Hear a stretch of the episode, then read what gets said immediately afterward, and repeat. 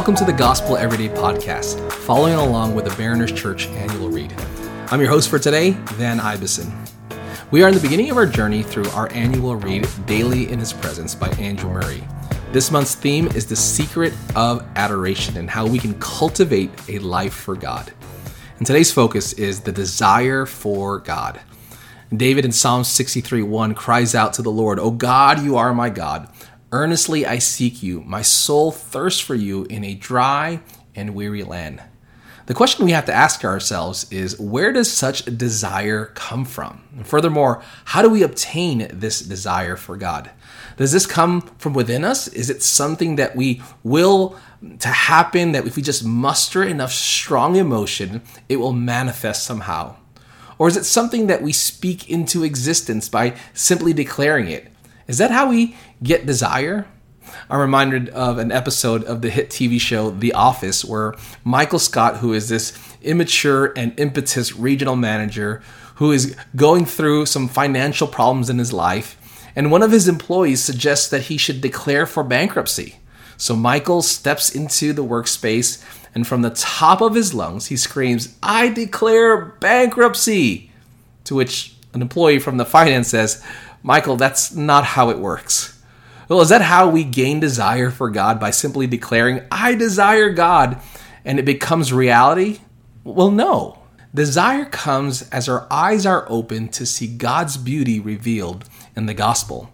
A pang of hunger and thirst for God builds and intensifies when we've tasted and seen that the Lord is good, as the psalmist says. In 1 Peter 2, Peter says that we will crave God and his word when we have tasted the kindness of the Lord. Uh, like consider your favorite dessert cheesecake, apple pie, chocolate brownies, whatever it is. As you take the first bite and the flavors burst into your mouth and hits your taste bud, you don't just say one bite is sufficient. No, you crave more of it. In the same way, when we taste God's goodness and His grace, kindness, and love intersects with our hearts, we will crave more of it. So you see, desire for God does not grow from within us or come from within us or within ourselves, but by focusing on the goodness of God. We love him, as the Apostle John says, because he first loved us. You see, love for God grows out of an experience of the love of God.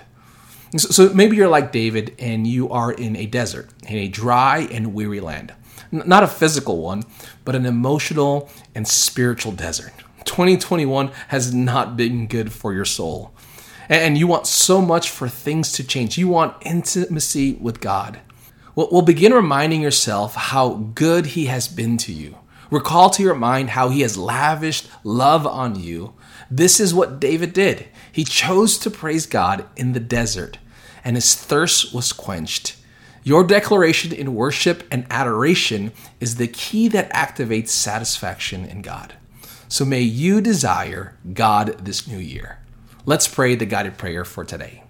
Lord my God, I confess that I know little of seeking you for your own sake first. Make me hunger and thirst after you, and help me wait patiently for you. Amen. Thanks so much for making the Gospel Everyday podcast an important part of your day. Hit the subscribe button if you haven't yet, and we'd love it if you could take a few moments to rate, review, and share the podcast. Tune in tomorrow for brand new content, and if you'd like more information about Mariners Church, download the Mariners app at your favorite app store or visit marinerschurch.org.